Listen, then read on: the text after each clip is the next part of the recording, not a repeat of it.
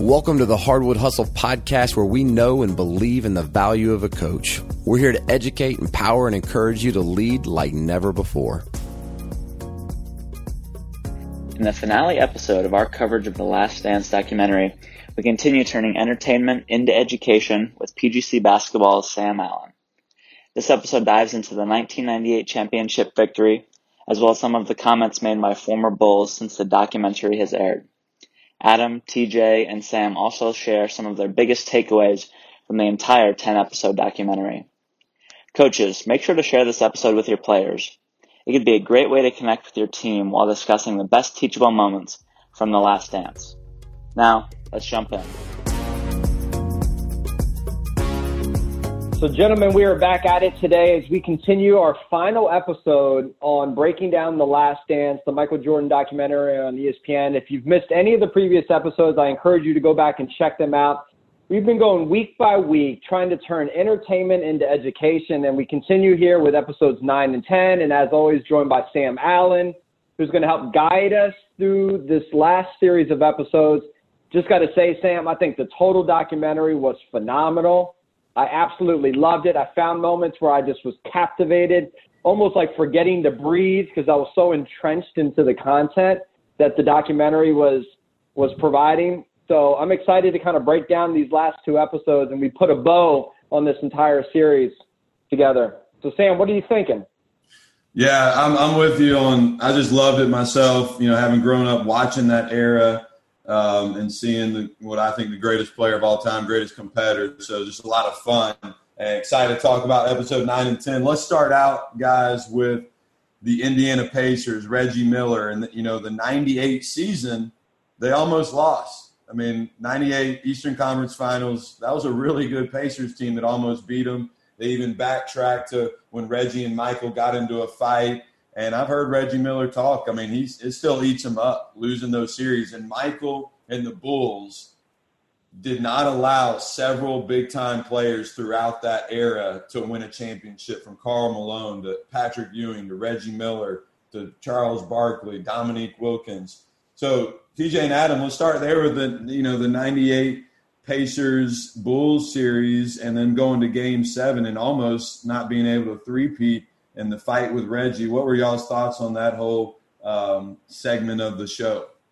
You know, I think that we got to remember that it always takes like a great opponent to make a champion, right? And so there's like there's both sides of this thing. Like, how would Charles Barkley and Reggie Miller and Patrick Ewing or any of these guys be remembered? You know, take Jordan out of the equation.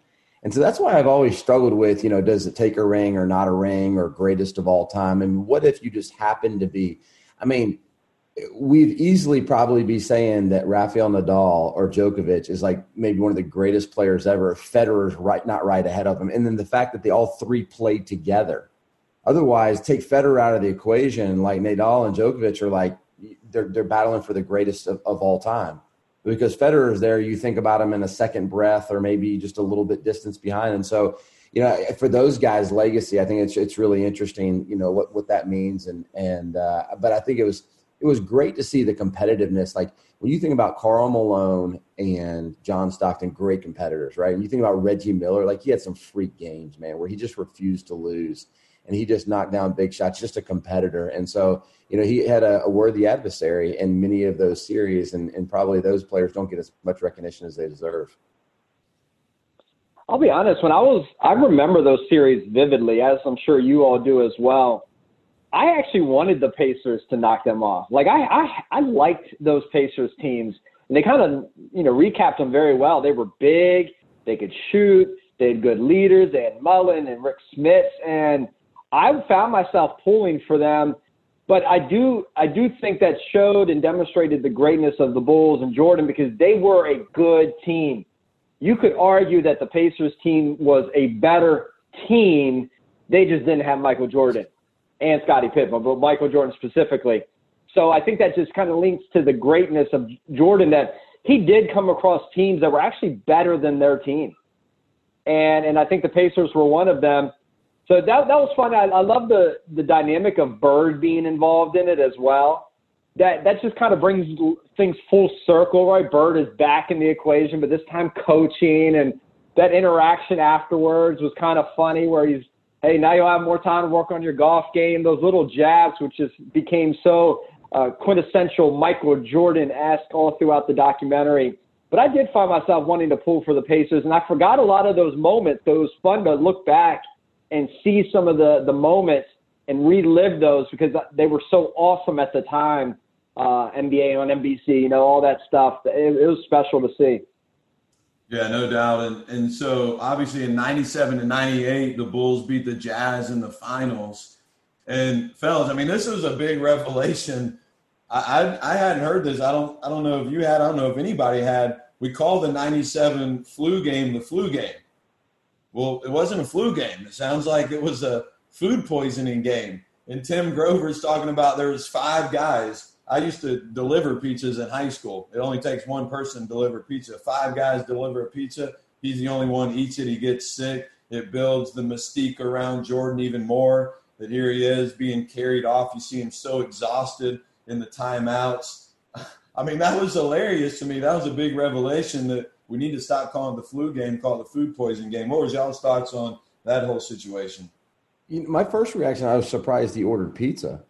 You know, when I was thinking about Jordan, like how competitive he is, that he was eating a pizza during that time. I, I, that was my first reaction because I think he took everything so serious as a part of the game, and, and then Tristan might not have been at that at that place before. But I, I just think it was one of those things, and when people get to watch it, like people that don't remember, like talking to it, my players about it, that um, he just refused. It's like he never lost because even when they finished the end of their career and it was all done, you know, he kind of just went on to the Wizards and they kind of parted ways, but nobody really ever knocked off those Bulls.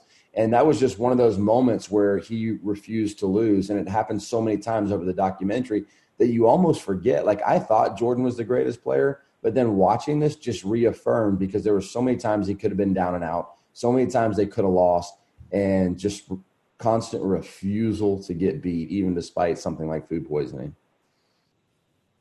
why was he the only one that ate the pizza? That's uh, that's my question. You got a pizza in a hotel room and it's late at night, and none of those other guys eat the pizza. would he not? Would he not let them? I mean, I mean, what is the deal there? He ate so it all. Before, that was one, ate it all before they could get to it. He was that competitive. I mean, first off, that's actually a very scary thing uh, when you think about it, right? going into a, an opposing city and having restaurants or someone potentially harming the food being delivered. I, I think we kind of glossed over. We kind of look at it in a very nostalgia sake, food poisoning game, flu game, and such. But I, I, I was reminded there that's kind of dangerous. That that's something we don't want to talk about, right? Corrupting people's food and poisoning people's food in light of that. But to TJ's point, that determination, that drive that will to win. I mean, I think there's, I don't know if I've ever seen an athlete with a greater will to win. And in that sequence, actually, that may be the following year because there was two years there, and we probably will talk about it. And I don't want to jump the gun, Sam, but the sequence that he does at the end of the final game in that one series, which we'll get to, but it, it just goes to the will to win. I don't think we've ever seen an athlete ever will their team consistently, and I think that's the big part We've seen moments where athletes have willed their team to win in series, in games, but to do it every series and every season, year after year, regardless of the opponent, regardless of the circumstances, regardless of your current health status, you could be sick or not, you could be partially injured or not.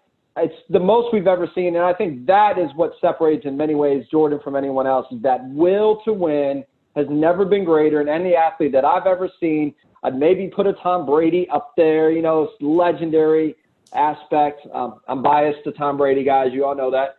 But it, it's special. It's really, really special. Yeah, Adam, that, that was it for me, too. That was one big thing that popped off the screen for me during this final two episodes was like when he was sitting on the bench, not just during the food poison game, not just, but all those times during the timeout and the, the exhaustion you see and him like you said it really well. He just willed his team to win. Like he just found a way to make it it made me think back to you know this is on a much smaller scale but like when you're playing pickup basketball and you're you're an hour into playing and you're into game seven or eight and you like are so tired and then you find out like what you're made of. Or playing college ball and you're coming out of a with three minutes to go in the game and you're down by three and your body and your mind are exhausted and you have to find a way to dig a little bit deeper. And that is what i hope play like I, it's you know i hope players really draw that from this is how you got to dig in and find a way to make it happen. And i tell you one thing that's interesting jordan didn't win every game we know that. Yeah. There were games he lost. But the difference is when you looked at Jordan, you always thought he was going to win. So even in moments when he didn't, you thought he was going to make it happen. And I think that differs from a lot of the, the players today. Yes, you recognize their greatness. Yes, you know their incredible skills and physically they're freaks. But you don't look at them with the same confidence that you would look at a Michael Jordan and say, they're going to figure it out. They're, going to make a way. Oh, man, you just poke the bear, get out of the way, watch out. He's going to make it happen. You don't think about it, and you don't look at him the same way. And even in moments when they lost, and they'd ask him, you know, questions in the press conference, and he would just kind of shrug it off a little bit. He had some classic lines in those moments. You even looked at him in there and was like, okay, they're, they're still going to win. I mean, he's still going to win and you don't think about that in the same capacity with today's athletes. That's the big separator for me in many ways with Jordan. Yeah, you know, I, I think it was really interesting to watch when you when you think about um, those different types of players. Like when you think about a Tom Brady, it's going to be interesting to see him come back to the Bucs because it's it has an opportunity. I mean, Jordan didn't do a ton with the Wizards, even though he was scoring 40 at 38. You know, it's still and that was a pretty amazing accomplishment. It's going to be fun to, to watch what Tom Brady um, does with this. But I, I think it's um, also just really interesting. One of the things that I remember, I don't know if it was so outlined in this series, but I always remember Jordan kind of coming out making a decision where I don't think a lot of players can make a decision. Like LeBron makes a decision. Do I want to wait for the game to come to me or do I want to go attack the game? And I remember vividly he would go into certain games and you'd watch the first five minutes and you'd say, he's just, he's here to kill and and to be honest with you, it wasn't always the right solution. There were sometimes when he had the mentality of "I'm here to kill," and they weren't very balanced, and he needed more help. Specifically early in his career, I think he learned that lesson really quickly. I've got to make others around me better. And I've always said that guys like Jordan, guys like Kobe, guys like LeBron, they all went through the same maturation until they learned how to make everybody around them better. The championships didn't come. The scoring titles were always there. The scoring titles were there whether whether they had uh, championships or not. But the championships didn't come until they incorporated everybody else. But the unique thing about Michael Jordan is it was almost like he made a decision every night. It was like, are my guys ready or are they not? If they're not, I'm going to go ahead and you know take off and score the first 20 and if they are i'm just going to facilitate and then i'm going to take over at the end of the game i've never seen an athlete dictate how a game went like michael jordan dictated how a game went TJ, you're right on. I think that's an. We haven't even talked about that in in the first four uh, Hardwood Hustle recordings, but that's an underrated leadership component of Michael. He knew how to when to force the issue, when to delegate, and that's a like not many people can do that. First off, are so good. Like you got to be. I mean, we talked about this some. Like you get to be a great leader, you know, or you don't have to be a great player, but sure does help. And he he had the ability to turn it turn on the scoring button or the playmaker button or the defense button. And he that's just an underrated skill that most people miss here. Yeah, I often wonder, I don't know what you guys think, but I often wonder if LeBron had that quality, if he'd have more championships. I don't know that he navigates that as well. And it's not I'm not knocking LeBron. I just don't know if he navigates that as well. I don't know if he comes out and says, you know what, what they need to see is a show of force right now, and I'm going to take over at the beginning of this game, or I'm going to back. I think sometimes he figures it out, and it takes him longer over the course of a game or a series to figure out. Where Jordan just adjusted within minutes of, yeah, here I'm coming, I'm dominating, I'm doing too much, let me back off, or I'm not doing enough, give me the ball. You know, he just he just dictated like nobody I've ever seen in the game of basketball. I think a lot of that plays into the personality, though, TJ, right? Because I think it's Jordan's personality. In order to do that, to kind of dictate the direction of things within a game, you've got to have this personality that's almost that bullish personality. I'm going to take over, right? I'm going to step in here and do this. I'm going to step in here and do that, and I'm going to push people to the side and things like that. You have to have that that that dog mentality that we keep talking about in different episodes, and and I think that's is challenging for LeBron. I don't think that's in his nature per se.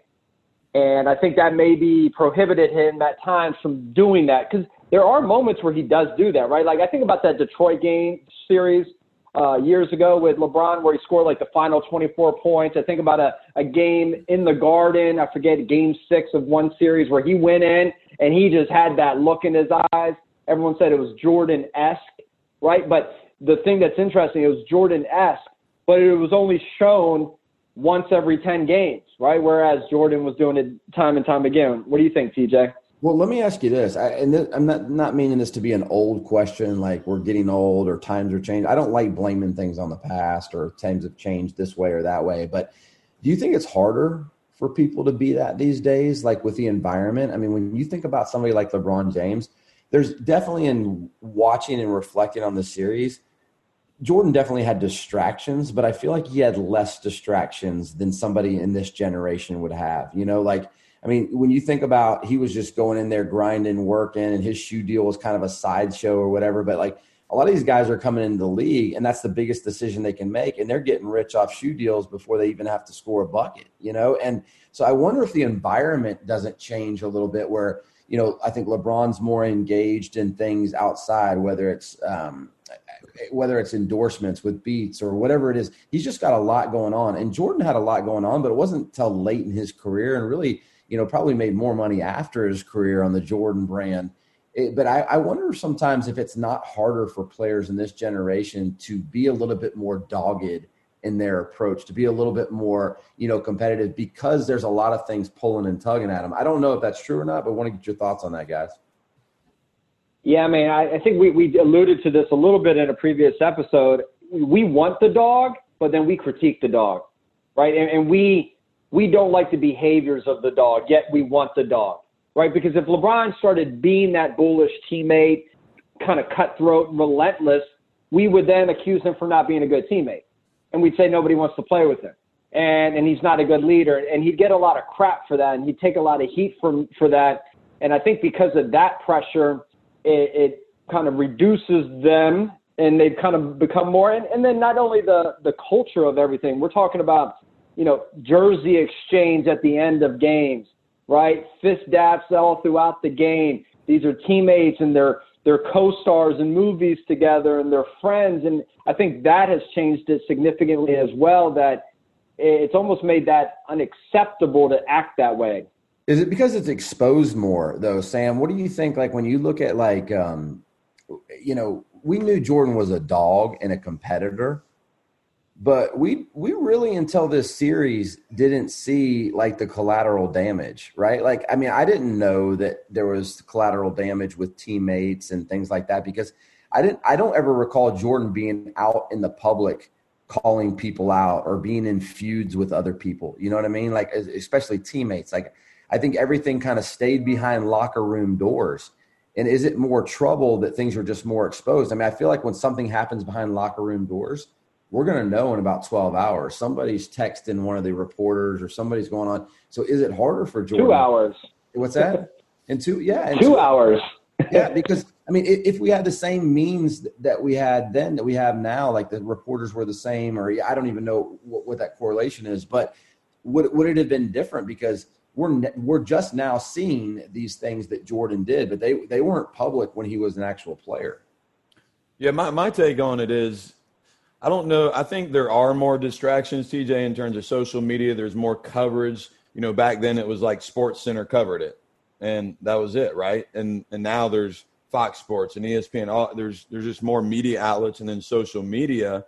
I think I, I think today's players change teams more I think that's what maybe an older school or, or you know even us that watch this era, you know, you didn't see a player leave a team. Like they had to figure it out and and overcome that obstacle. I mean, Rodman, you know, did leave after a while with the Pistons, and then he ends up with the the Bulls. But I think they're and, and, so Jordan. Back to your first statement, TJ. I don't know that LeBron has more distract. I mean, Jordan was shooting movies. Jordan was the first to really go global. I mean, he was a global icon, unlike we'd ever seen, and I don't probably even still this day rivals or is the top of the game in that. So I don't know. I think there is there's more distractions, but at the same time, Jordan could. I mean, this is what he talked about. He could zero out and any distractions better than anybody and lock into what was going on in that moment. I think there's also the situation, and what do you guys think about this? I think there's a lot of pressure to create an attractive environment, an attractive team. And it's almost like you're constantly auditioning to bring in free agents to make this a destination that you want to be a part of. And I think a lot of that then influences the behavior that you don't want to demonstrate that this is a dysfunctional team or a dysfunctional program because that doesn't do anyone any good within the program. So when I think about things like the way they used to call out GM Jerry Krause and like kind of talk about not liking that, I think nowadays even if players don't like their GMs, they're not necessarily going to say that because they're trying to put on this facade that, hey, this is a great place to play. Come play here. I don't know if that plays a huge part, but I, I wonder if that has something to do with it as well because of the exposure. Everything is so exposed, so there's almost like a front that's put on to just try to make it seem more attractive. Am I off base there, or what do you think? Yeah, I mean, I yeah, it's an interesting question. I, I don't know how much times have changed these things, and I, I think you're probably right. There's a there's just a lot more to think. There's a lot more in the equation as far as you know the social media and the GMs and how you portray your city. I think I, I don't think Jordan thought about all of those things. I thought more of his attention was on basketball and probably easier for it to be on basketball. Hey, well, in the spirit of the documentary, how they do a great job of, of taking you to 98, bouncing back to 88. Uh, I'm gonna we're gonna we're gonna finish it later here with the 98 Bulls Jazz series. But let's go back to some interesting moments in the doc. Specifically, you know, they zeroed in on Jordan's bodyguard. They're trying to show a human element of Jordan that he really cared about people. Um, and then they get into Steve Kerr and the they draw the the uh, correlation between Kerr losing his father, Jordan losing his father. I think Steve Kerr, you know, really comes you know, out in a really positive way in this. I mean, you think about it, he won five championships as a player. He was under Popovich and Phil Jackson. He sees how they manage personalities. He and then he bees himself to to help the Warriors. He has three championships as a Warriors coach. But did y'all have any thoughts on some of the moments with Steve Kerr talking about his own father, um, and then maybe how that's translated into his present day coaching? I found it interesting when they asked him if he's ever talked with Jordan about his father and the parallels there. I, I don't know if it should have been discussed between them over the years of playing together. I just thought it was interesting that they never talked about it, despite the fact that their dads died in somewhat similar fashion. Um, so I, I found that to be interesting. I didn't know all about Steve Kerr's family. I didn't know about his dad and, and what had happened. So that was news to me. But I did enjoy seeing and, and kind of hearing that and seeing that side of Steve. And, and you know, obviously, I, I love the fact that he, he came into the program, TJ, almost mirroring and modeling John Paxson, right? I found that to really in, be interesting. Like most people wouldn't look at John Paxson as like the person they'd want to model their game after, right? They wouldn't, you know, most people wouldn't want to come in and say, man, I looked up to that guy and I wanted to model and emulate that guy and his game. And I also love that John helped Steve. So he served as that mentor. He didn't hold back that information and knowledge, which I think a lot of players do, unfortunately. They don't want to share it, they keep it to themselves. So I like that John Paxson helped Steve Kerr navigate it, know what is needed and how to effectively play alongside Michael and how much Steve appreciated that. So I enjoyed seeing that interaction, and it just reminded me how much the importance of veteran players really sharing with their younger teammates the nuances, the tricks, the things that they've learned along the way. And I always say, knowledge learned is not meant to be kept, but rather shared. And John Paxson kind of demonstrated that with Steve Kerr. Yeah.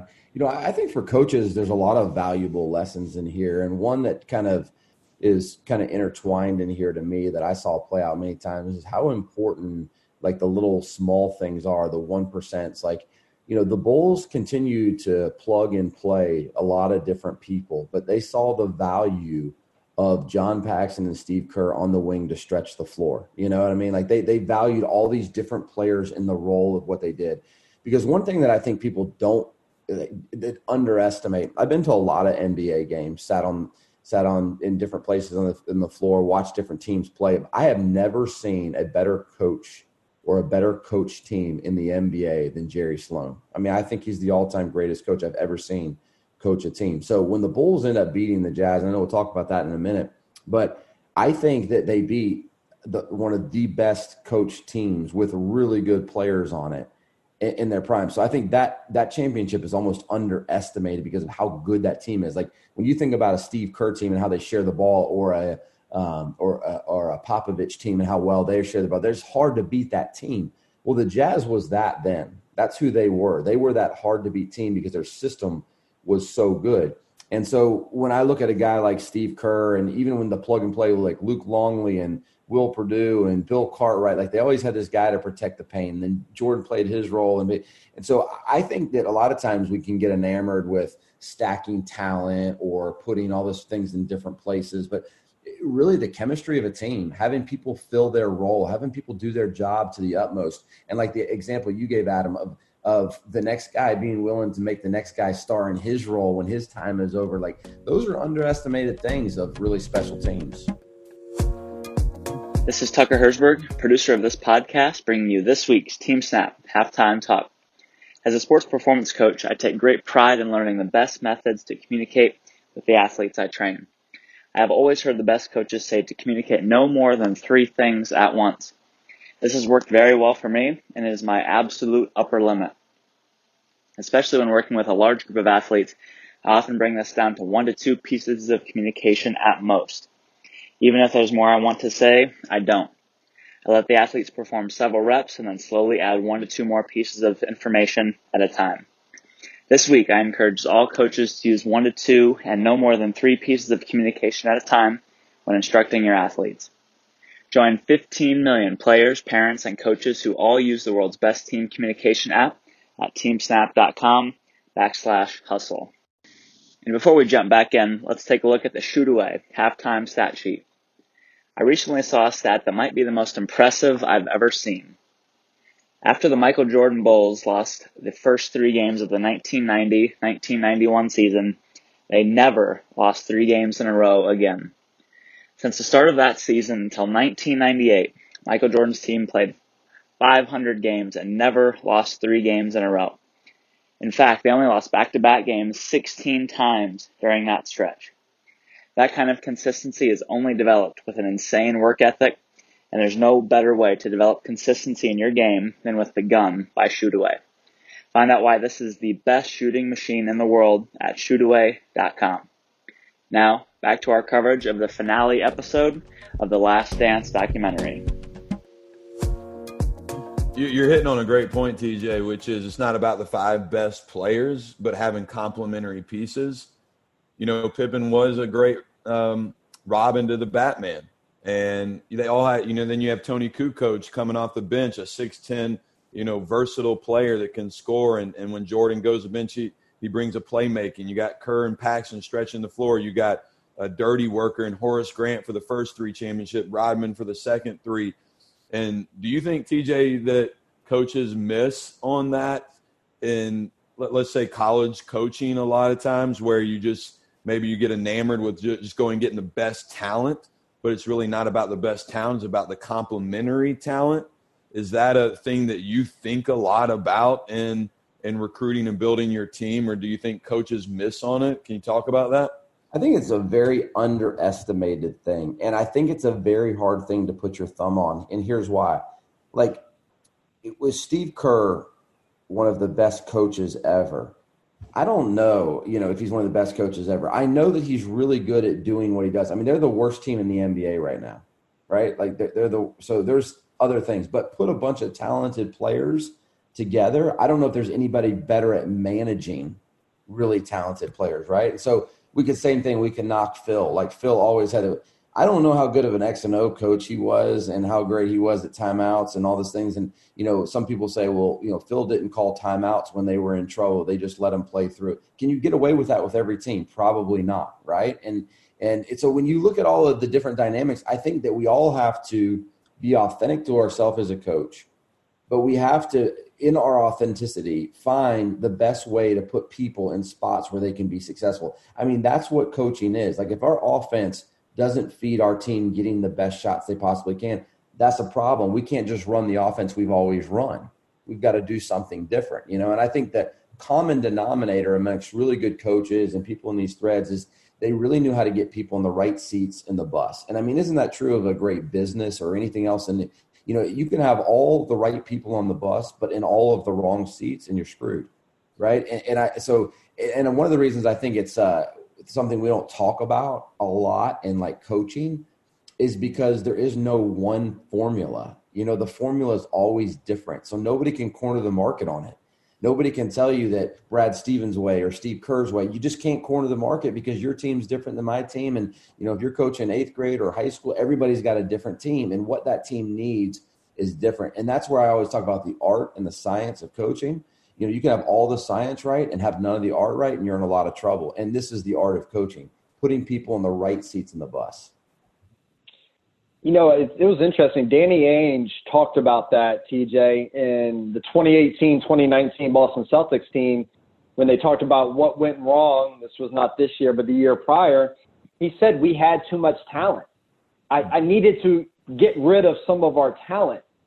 And he didn't learn that until after he thought the talent was what was going to be needed. But then you know, as they approach this year, they get rid of Al Horford, they get rid of Kyrie Irving, they they kind of move some of the talent out of the building, and all of a sudden they then increase their win loss record by removing extra All Stars out, and and it was it's interesting. And to your point, even those with some of their best experience still are figuring it out, right? I mean, Danny Ainge, you can't doesn't get much more experience than that. He's seen it all around the basketball space, and even he became enamored with collecting talent, collecting talent. I just need talent. Let me get these all stars in. And then in the midst learning the hard way of a dysfunctional season, saying, wow, I need to go back to finding the pieces. Before we jump back into Sam, why do you think we become so enamored? Like, why do we keep going in this this cycle? We're on this hamster wheel. I feel like where we we chase the talent, and then we realize, oh, it's not all about talent. And then we go back, and then we maybe pull back from talent. I need more talent oh, it's not all about talent. It's, I feel like we're in a hamster wheel, TJ. Yeah, Adam, I got a question for you, building off this these points y'all are making, which is, you know, Phil Jackson won 11 championships. He he gets a lot of credit for that, but he also, for a guy that's won 11 championships, he gets a lot of heat or like, oh well, he had the best player of all time in Jordan. Then he goes to the Lakers and he had the most dominant in Shaq and maybe the second best player in Kobe no doubt, like every team that wins championships, you have really good players or great players.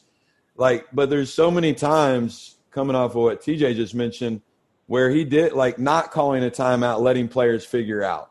You know, you listen to Steve Kerr talk about Phil Jackson. He has a great reverence for him and respect for, you know, even going in the locker room where they they burn they they talk and they they burn the thing and they throw it in the trash and like how that was a special moment and he creates those moments. I think with his team. Or Rodman, Rodman says, "Hey, I'm a I'm gonna do me," and Phil realized that he let me do me. We talked about that one of the past episodes. I mean, what do you think, Adam, about that leadership style? And also, I want to say one more point before we go to you, Adam. TJ, I think he hired his weaknesses. He had Tex Winter for his offense, a guy named Jim Cleamons for his defense, and his assistants didn't always go on and have great success um, when they were head coaches. It's sometimes hard to replicate that, or a Coach K assistant who's phenomenal leadership. Um, so, Adam, what are your thoughts on Phil Jackson's, you know, leadership and management of personalities? You know, I got the impression that Phil was he had an incredible ability to meet the player where he is And I know Dennis Rodman alluded to that. You know, Phil kind of let me be me.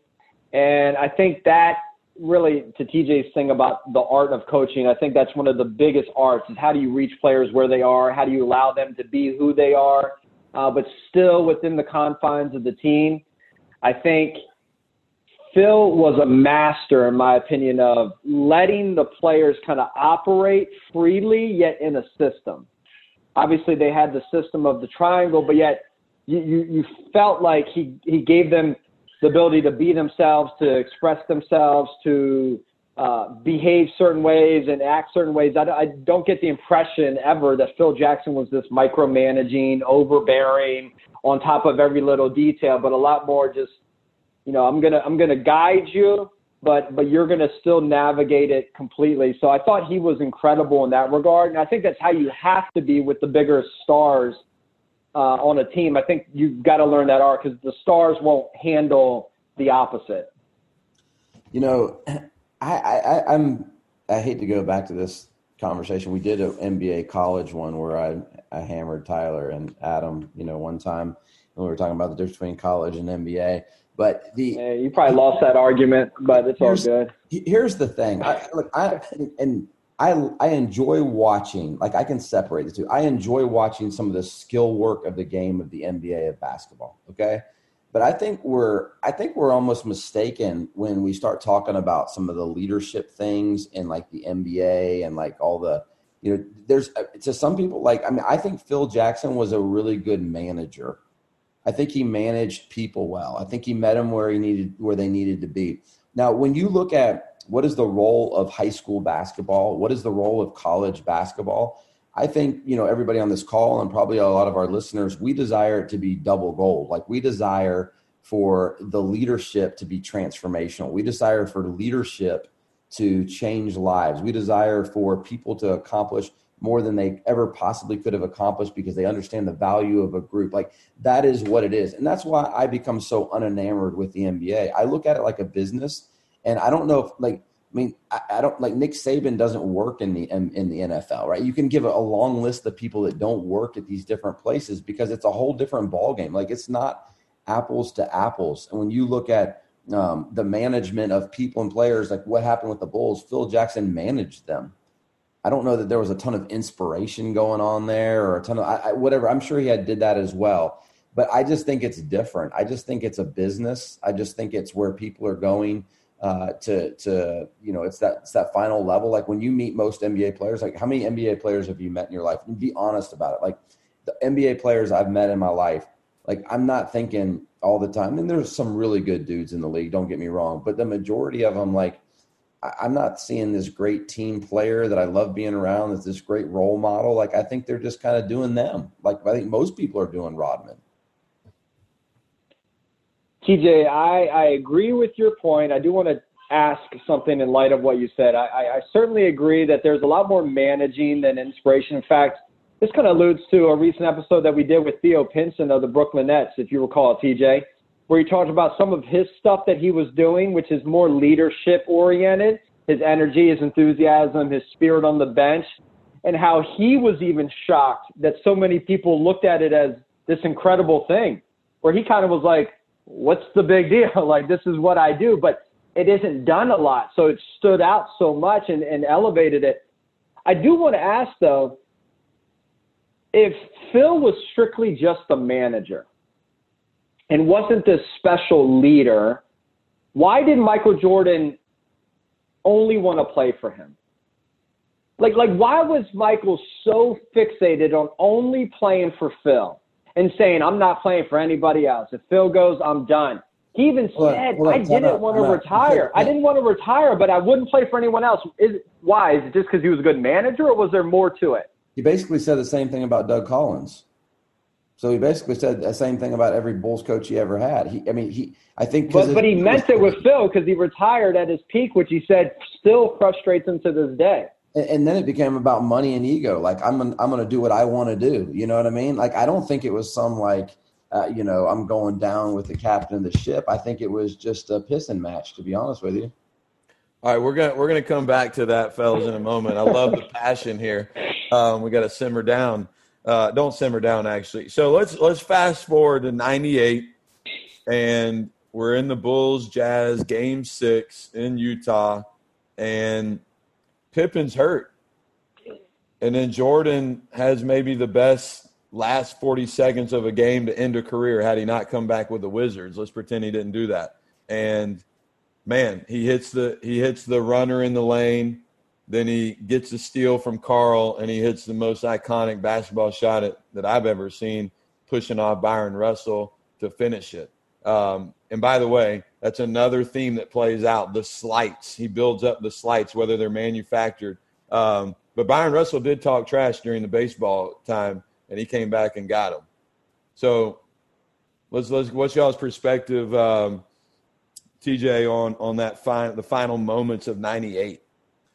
Well, I think it's a, a, defining, memorable moment. Like when you look at like the three or four pillars of Michael Jordan, like we'll never forget that, right? Like I mean, it was just one of those things that was um, the the cap on everything, and so uh, that in itself was not surprising though, because I think we were so used to Jordan doing that. Like we're so used to Jordan taking over games, and we're so used to him getting the ball in, the, in those moments, and you know, I, I, think that when we watched him do what he did in that final series, I was watching it thinking, like, there's probably no other way this can go. I mean, you watched him long enough in all the other series, like, you just expected that to happen. And I can't say that with very many athletes that, you know, you just got to that moment. I mean, I, like Adam alluded to one earlier, like Tom Brady, right? Like, he gets in that moment, like, I, I still think Tom Brady, like, he's, a big part of him is the system, but he's a really good quarterback. But put him in that crunch moment, you expect him to deliver expect him to come through. And there's very few athletes. You know, like when I look over LeBron's career, like sometimes he has, sometimes he hasn't. And that's not a knock on him because that's 99% of the world. You know, sometimes they do and sometimes they don't. With Jordan, I don't know if the legend just became bigger, but you just almost expected, like, what else could happen? Like, he's not going to lose this game.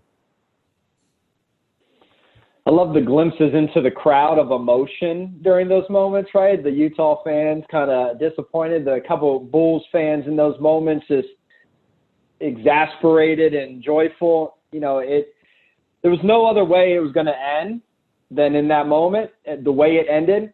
I'm so glad that Costas chimed in on the push, right? The push off, and Sam, you alluded to it.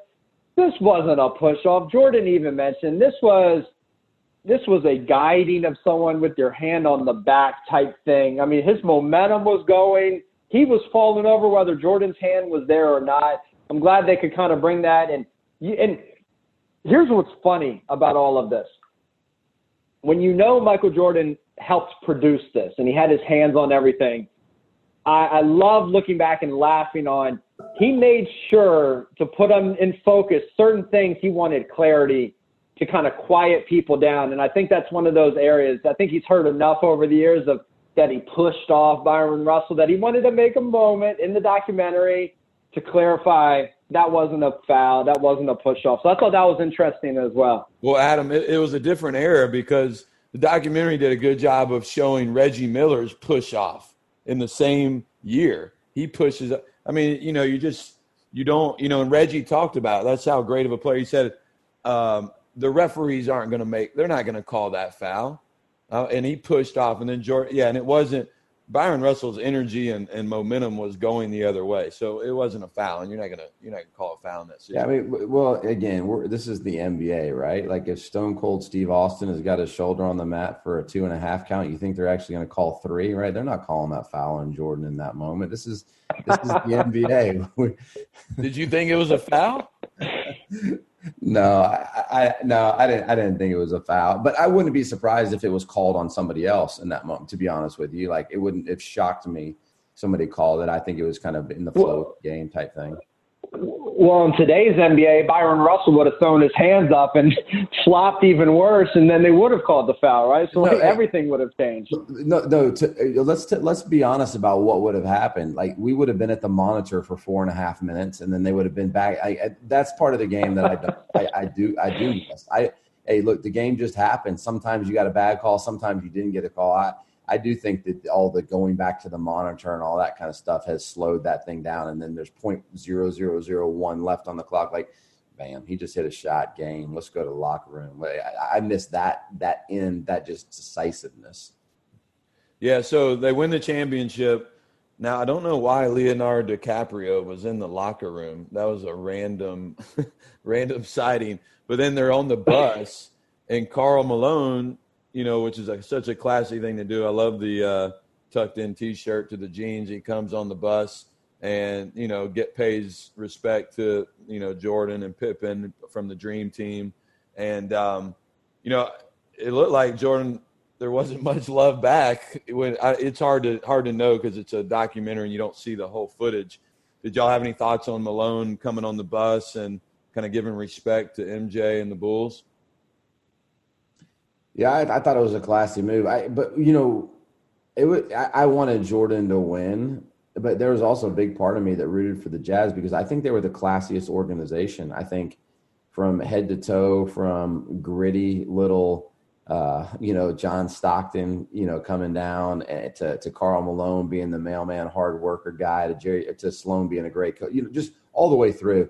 I thought the the Jazz were a uh, creme de la creme as far as the way they played the game and the way they operated, and so uh, I wasn't surprised by the classiness of that, and I thought it was just another testament to to how well the Jazz. I mean, I think people missed how well the Jazz played the game, how well they represented the game of basketball. I think we also forgot how loud that arena was in Utah. You know, that they talked about that and brought a lot of attention. Even his family couldn't travel and such. Sam, a quick little note about Leonardo DiCaprio. Titanic was released at the end of 97, December 19th, 1997, 97, 98. There's no greater, bigger actor in the world at that point than Leonardo DiCaprio. So I think that speaks. MJ probably threw that in there, said, even the biggest of Hollywood was coming to see me, kind of going to that ego bit. And I did just have to Google that while we were talking because I did not know that off the top of my head. But was that one? I thought that was really cool.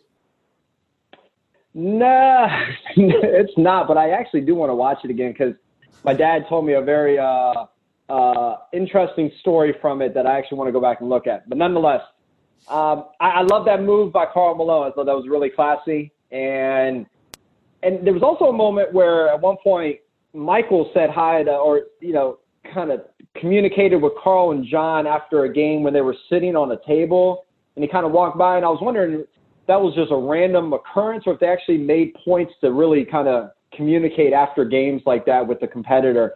Not quite sure the answer to that, but I, I thought that was a cool move by Karl, especially year two. I mean, he was completely defeated, completely deflated. You have to imagine, and he still did that in light of that. I thought that was really neat.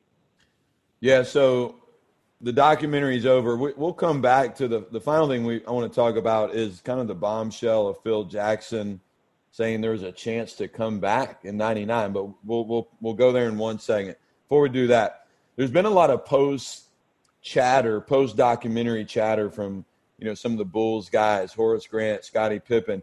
You know adam i haven't read about i've heard scottie pippen there was some frustration how he portray, was portrayed. I thought he was you know portrayed in a very positive light.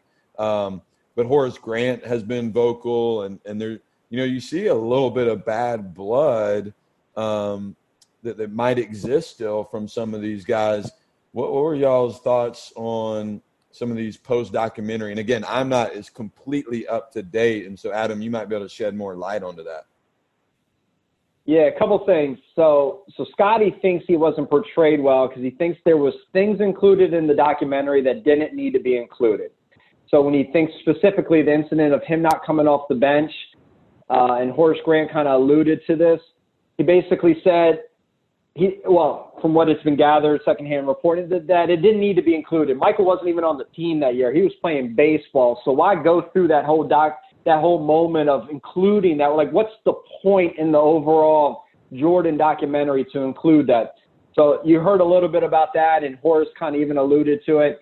And then Horace, you know, he's speaking on the fact that Jordan alluding to him being the one who shared a lot of the secrets to Sam Smith in light of Sam Smith's book, that, that it was Horace that shared because of their friendship. And Horace said, absolutely not, that that was a complete lie and like completely just destroying of Horace's character there. And, and then flipping it around, he said, you know, if anyone's, you know, going to get on people for telling, why would you go on air and tell everybody that your 84, 85 Bulls teams were doing cocaine and with weed and all women in the room. Like, why would you go put all those guys on blast, knowing that everyone in America go Google the roster and simply identify who was engaging in that behavior?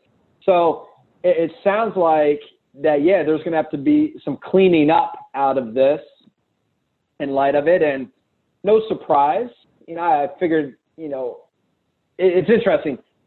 You know, the Horace calls it like a semi-documentary it is an interesting thought when the person the documentary is on is also part of the producer and owns the content and approves all the decisions. You do have to look at it a little bit differently. That is it a true documentary? Is it someone kind of telling their story? So I find that interesting. And looking back, you, you know, like I mentioned about the part of, you know, little moments of wanting to make Michael look certain ways. I think he's kind of purposely, intentionally doing that. Yeah, you know, I got a couple of just final thoughts. Like, I, and I'd love to hear y'all's final thoughts on on watching this whole thing. Um, you know, a couple things come to mind, but I, I, tweeted out a quote somebody put out a high school coach here in Georgia. You know, MJ played JV as a sophomore. Pippen started college as a manager, and Rodman didn't play high school basketball. Kerr had no offers until his senior year. Meanwhile, we have people trying to commit as eighth graders, worrying about exposure and constantly comparing young age groups. You know, like just when you think about that, like that was just so eye opening to me. I, I loved hearing about that, but we forget like where all these guys came from, where Rodman came from, where Pippen came from, the, you know, the struggles of Jordan. Like I think that's something that could be missed in this whole thing is that none of these guys just got there easy, right? Like it, it was a journey. I think that's one thing.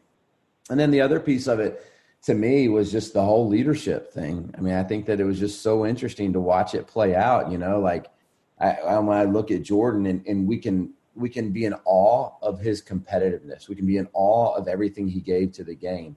But then they look over to this leadership piece and you know that collateral damage, like how he left everything. Like, man, it, it just it, it, seems like there's even now, and I've always felt this for even his from his his speech.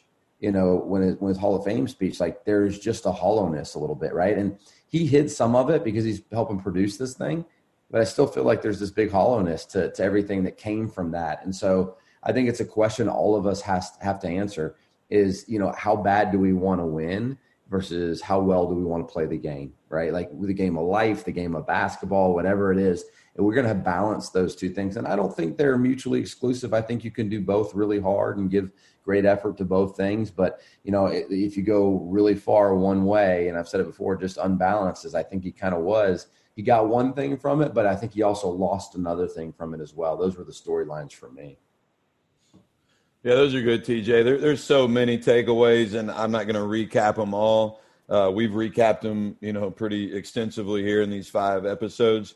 I say one just for right now that I'll take away or, or share is MJ's competitiveness. I mean, just truly legendary, truly phenomenal.